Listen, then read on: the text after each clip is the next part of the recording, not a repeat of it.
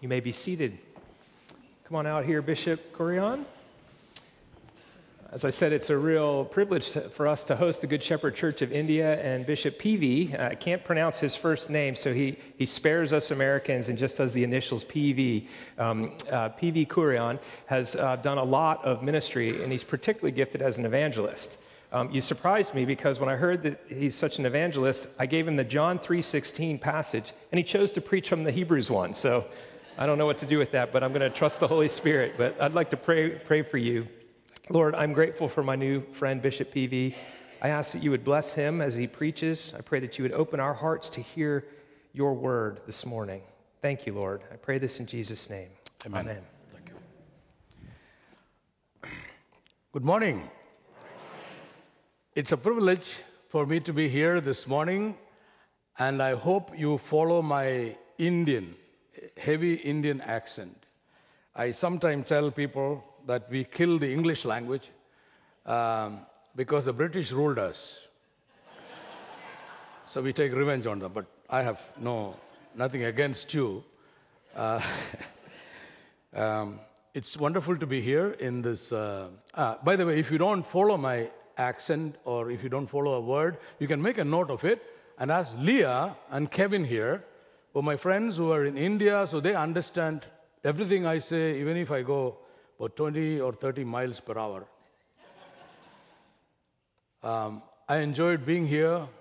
The welcome was good. I was actually welcomed here uh, by the priest here in a prayer meeting. And when I entered here on Friday morning, to hear them pray for the Good Shepherd Church was an elation in my spirit. I felt so happy that Grace, the Grace Community Church here, is backing us in prayer. And that's what we need. All the more this time in India where we face a lot of persecution. Um, I'm from the south of India. I had come to mission exposure for uh, three months. And then I ended up staying on for three years continuously because after three months, one of the leaders uh, who, who was not so happy with me. He thought I am a little young guy. I shouldn't be out in missions, um, you know, being attacked by all these fanatics. So he was uh, not too happy to get me on a team. But anyway, somehow I got in. And the three months were good. After the three months, he came to me and said, Why don't you stay on for a year? I said, No, sir, I have to go back, continue my studies. He said, No, no, no, take a break from the studies for a year. This is good for you. I see uh, that you have a passion for the Lord. I said, Yes, I do have a passion for the Lord, but I wanted to go into the world. And then when I am 96 or 98, I wanted to be following Christ because we have a tradition in my family of my great grandfathers, 98 and still walking without a walking stick and all that. So I have that one. Um, so all set for being in the world and then um, I was confronted with death when my friend, who was my closest friend, passed away at a very young age. That shook me. And then um, I, I didn't know what I was doing. I didn't know uh, what is my aim in life. If this guy dies, then I may not live up to 98. I might also be called home. And he had a very interesting vision he called my name. We spent the day together, and he called my name and said, um, Hey, I see two angels come down with buckets in their hands. They have glowing clothes, and they are coming to take both of us. And I got frightened. I didn't hear that at that time. When I heard it, by the time he was dead, I was frightened. And I knew he's gone to be with Jesus. I didn't know where, if I would go if I was ready. So I used to fear for my life. I used to think that some devils are always following me, maybe to catch me because I am not like that guy. I'm not as good as him. Anyway, uh, it took some time, it took a while to commit my life to the Lord. And ever since that, I started preaching in my school. And I was in a Muslim school. I'm from a good Christian home, but uh, we were in a Muslim area in the northern part of Kerala. And Um, I used to preach to all these Muslim guys on Fridays. Fridays, we used to get a, a longer lunch break. So after the lunch, and they went and prayed and came back uh, from their mosque, I would gather them under a tree.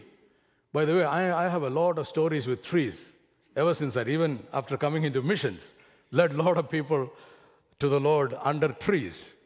So, anyway, uh, Indians actually go and worship under a tree, but I lead people to the Lord under the trees. Uh, so, I used to preach, I used to tell them that you are all going to hell without Jesus. You better follow Jesus, otherwise, you'll be in hell. And of course, it didn't go so well with them. and since then, I've changed uh, my way of preaching.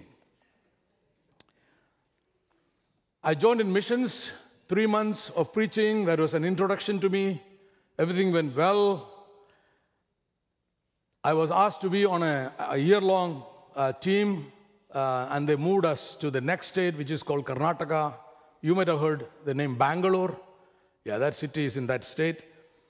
Uh, the first day of arrival, we were manhandled and I was so frightened. Our team leader was beaten black and blue, and that sent me chills in my spine. I was so scared. I was so afraid. And the next thing I wanted to do was to go back. I came here on a one year commitment. The first welcome was terrible. I was frightened, but our team leader, in spite of being beaten up, he took us to preach the word. First, open air. We used to do open air meetings out in the streets. So the first meeting, he was again thrashed. We were not. He was thrashed because he was uh, from that place. Again, I was afraid. But then he takes us all to a safer place, and then he tells us, young lads, to go into that town with the gospel. And we carried gospel portions with us. It was a frightening experience. The guy who was with me also didn't speak the language. Both of us didn't speak. So we went and entered there. We're going place to place, giving people gospel literature. There is a guy working with a hammer. So we handed over a gospel portion. He did not receive it. He turned around with his hammer in his hand, said, is Jesus God? I, we understood what he was telling, and we both were frightened. We had goosebumps all over. But is Jesus God?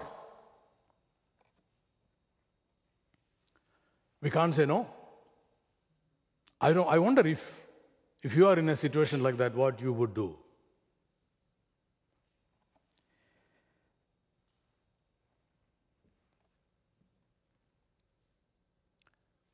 I have, I come from a very good Christian tradition where I was told, I was taught that there may be opposition in life, but you should never deny Christ.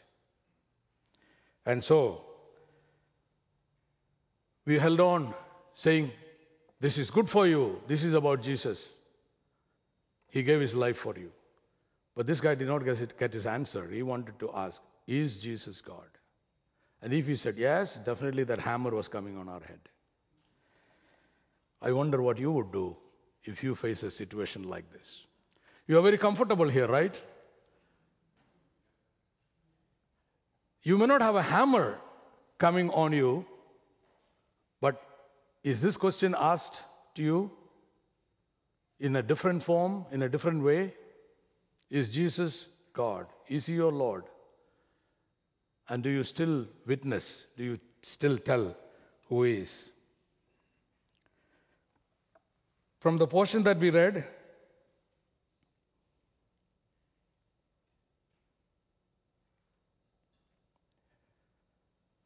Hebrews chapter 2. Since therefore children share in flood and blood, he himself likewise partook in the same thing, that through death he might destroy the one who has the power of death. That is the devil. The devil, and to deliver all those who, through fear of death, were subject to lifelong slavery. I was afraid to die because I did not know if I was a true follower of Jesus. Though I have a good Christian tradition, our forefathers go back to Thomas the apostle. I sometimes tell as a joke, I doubt sometimes because we believed in Jesus because Thomas came. He was a doubter. But that's an excuse. And that day I was tested. If I would truly follow Christ, if I t- truly would stand for Him. And we continued. He did not hammer us, thank God. That still sends chills in my spine if I, if I go back to that site, that situation. That turned around, those oppositions made me what I am today. Otherwise, I would have definitely gone back, thinking that I'll become an old man, then I will serve the Lord.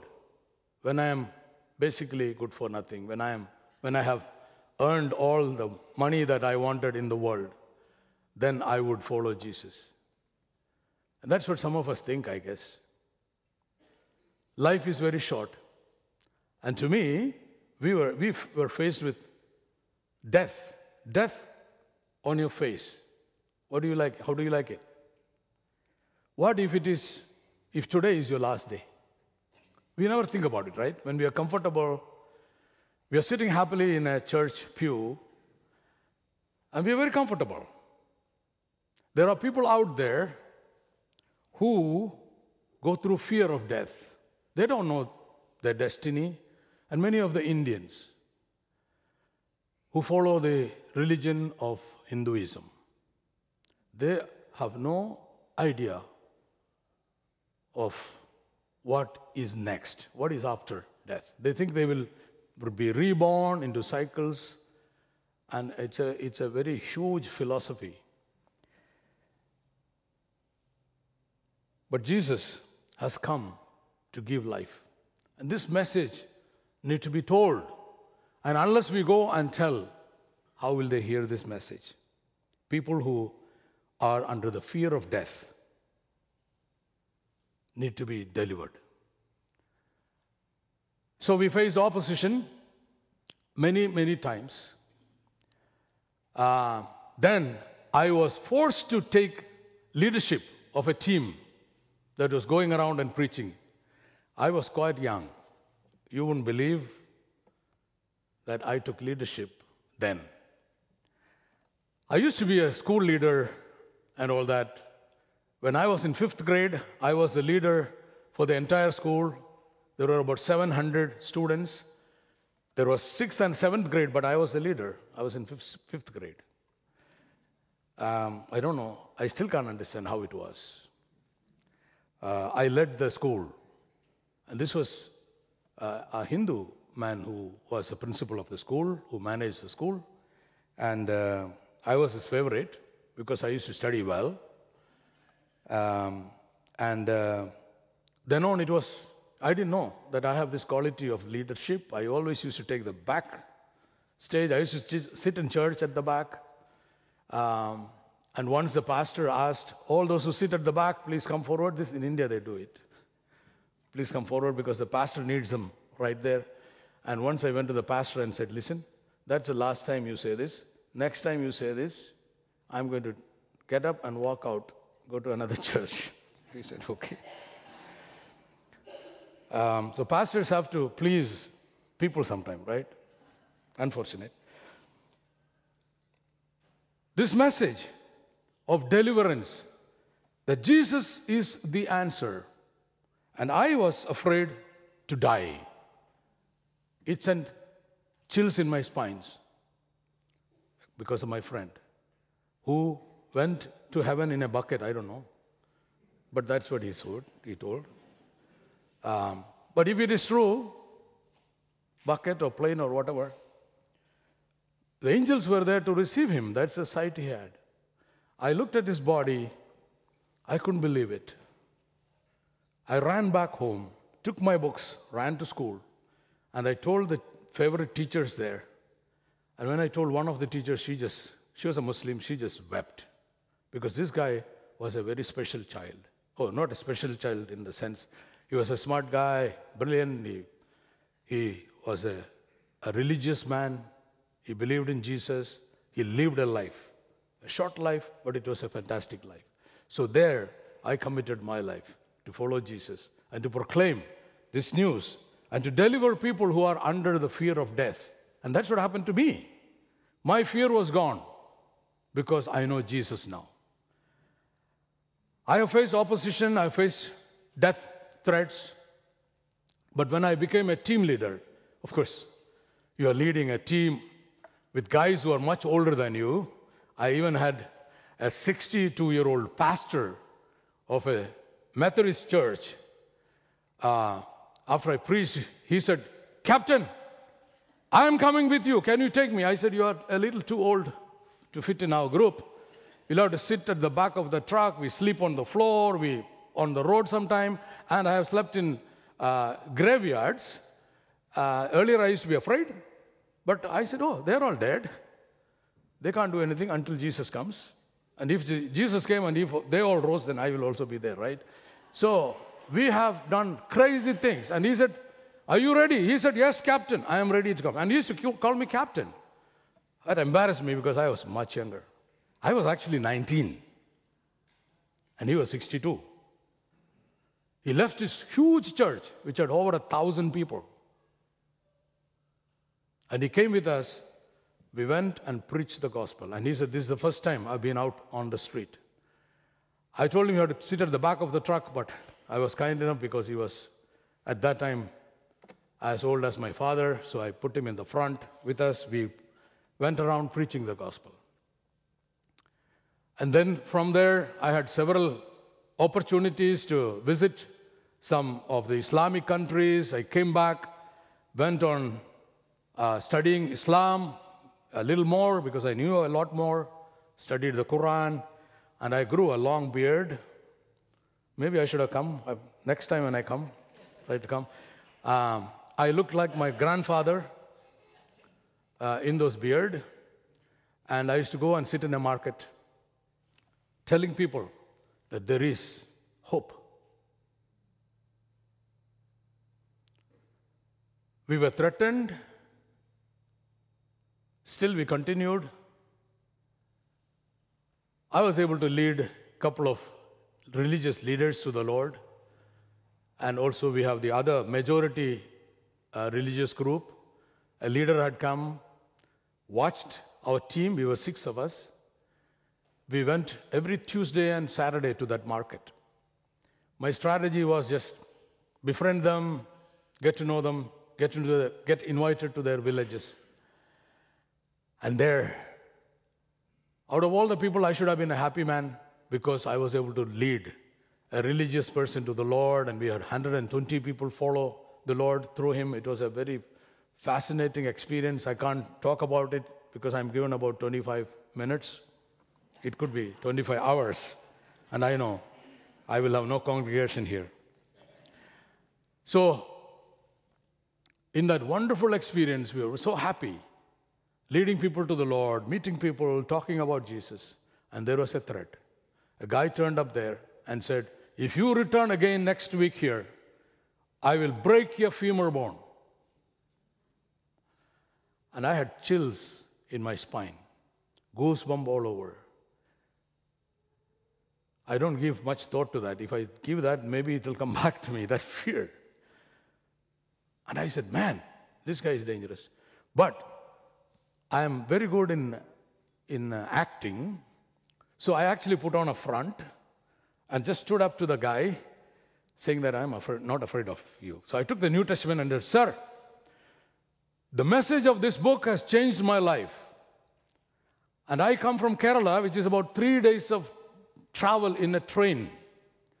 And if I was afraid of you, I would never have made this journey.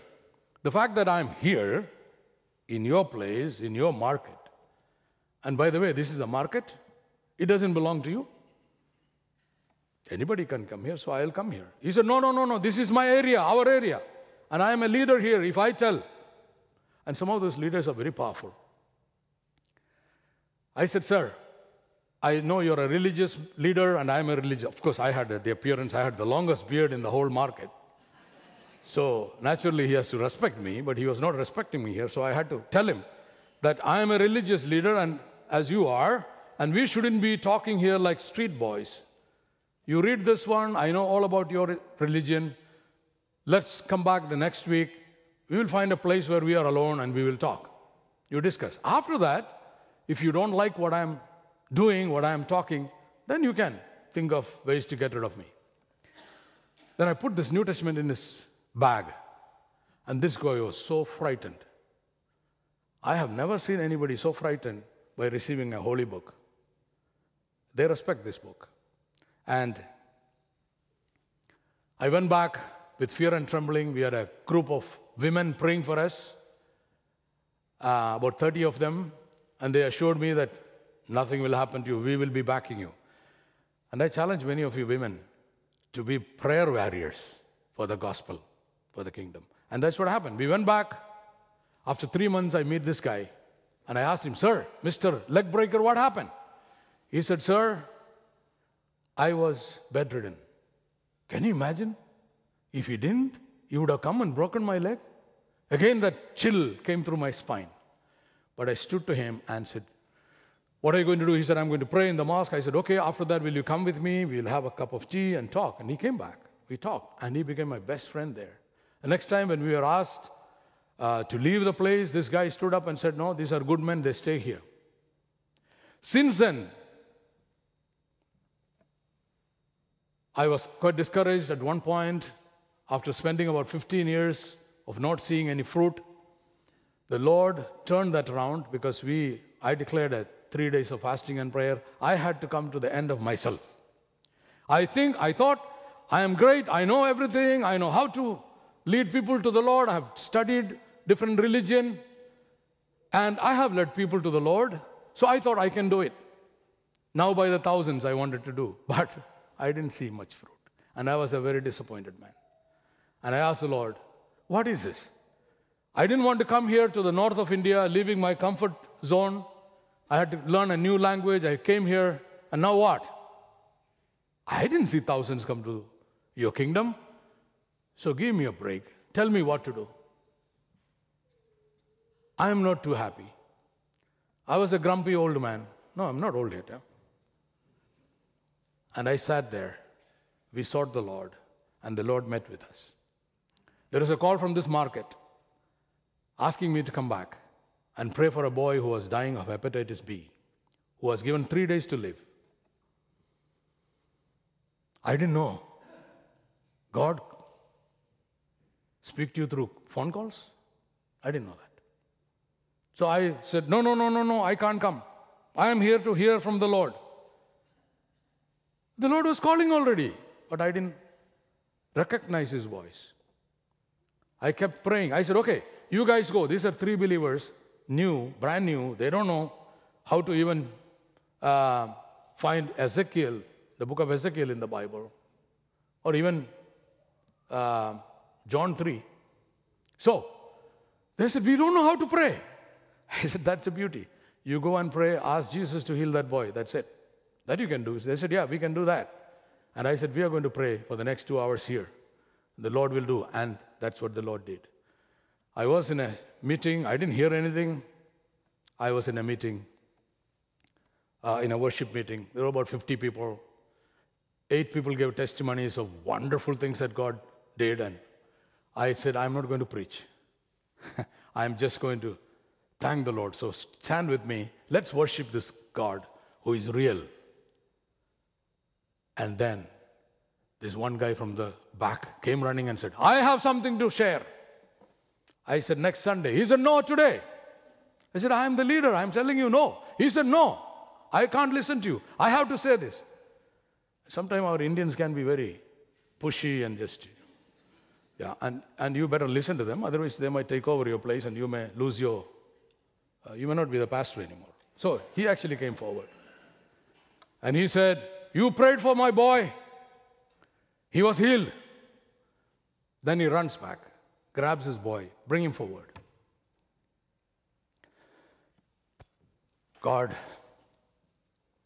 was gracious. He healed the boy. And here I'm looking at a miracle. That was enough for me to trust him to continue to serve. I'm sorry.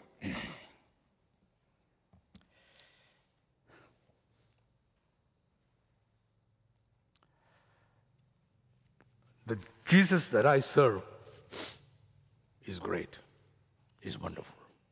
It's worth living and dying for Him. So, I doubted Him. I was doing things in my own flesh, my own strength. And that day, I surrendered. And then on, it was invitation after invitation to new villages where we saw people follow Jesus. And when you say, I lead 300 churches, I should be leading about 3,000 churches. 300? It's nothing. It's a drop in the ocean. People are out there in the darkness. We need to reach out to them because He became flesh and blood, He gave His life, and He is real. We need to experience Him really in our lives. That makes a difference. I went on preaching. I had to change my language. I had to do it in Hindi now. I was doing everything in Urdu, the Muslims' language. I had to change. I took a Bible, a new Bible. I said, okay, I'm going to do this. And I was marking it uh, to use the correct form, uh, the phrases and all that. So there in the congregation was sitting a man. He said, I need that Bible. I need a Bible. We didn't carry extra Bibles. So I said, oh, now what? So I had to give him the Bible. And then I had to use my English Bible to preach in Hindi. And that guy put his trust in the Lord. He was reading, he wanted to read. And then uh, we had to help him to find uh, uh, Second Corinthians and all that. I was preaching from there. I don't know why I was preaching from Second Corinthians to know new people who doesn't know the Lord. I was talking about reconciliation, and that entire congregation put their trust in the Lord. And one of their young little girl came forward and led us in a praise and worship after that. And that went on till we decided to gather all these believers together so that they know that they are not just 20 or 30 or 100 or 70. We wanted them to know that there are so many from different castes, some upper caste, some untouchable, some outcast. They all could come together and take part in the communion. So we had a thousand people in the first one, then we had a, a 2,000. We had no place to gather. We changed the venue where Kevin was involved in purchasing this particular land that we have, and we have a Bible school there. We started teaching them from the Word, and they became evangelists. It just went on from there. There is no going back. And the last one we led, it is called the Jesus Festival was at 10,000 people. I was baptizing people there. My wife was running when we had just the previous year 5,000 people. She was running. I said, What happened? I was in the pool baptizing people. I saw her run with a bunch of women. She said, Oh, they ran out of food because we were already feeding uh, those who have come from the farthest, so they had to get back to their villages. It's a one day event where everybody come in unison, say, Jai Masiki, praise be to Jesus. And that is a wonderful thing. And then the last one we did was 10,000 people. Them coming together and just say, Victory to Jesus. Victory against the evil one. Victory against the kingdom of darkness. That they are in the light. And they eat together from one source. That is unheard of in our part of the world. This is what our Jesus is. How can we be quiet? How can we sit comfortably? It's good to be comfortable and all that. I know uh, when I go to the villages, some places we have churches, some places we don't have. We have a church that we just completed. I think some of you have supported that church from this. Yeah. The gentleman, yes. You wanted to come there, right? I look forward for the day you, I can take you there. We have 700 believers there. These are gatherers and hunters. That's their living. They used to steal and rob, but they are transformed by the gospel. And I was there with them. We stayed in their church. There are no pews, they all sit on the floor. My wife was in the church while we men were uh, changing our vests. There's only one little place. And then she said, Man, I was so amazed. A young girl came, knelt down there, and started praying. What do we do when we come in our churches? In our traditional churches, we come, we chit chat, we ask things, but there they came and prayed. And then followed was about 40 people, all kneeling down and praying for the service. One hour earlier. And that challenged us. We need to continue to pray, reach out to the world with the gospel. He is the light of the world. And may He continue to transform our world into His kingdom. May God bless you all. Thank you.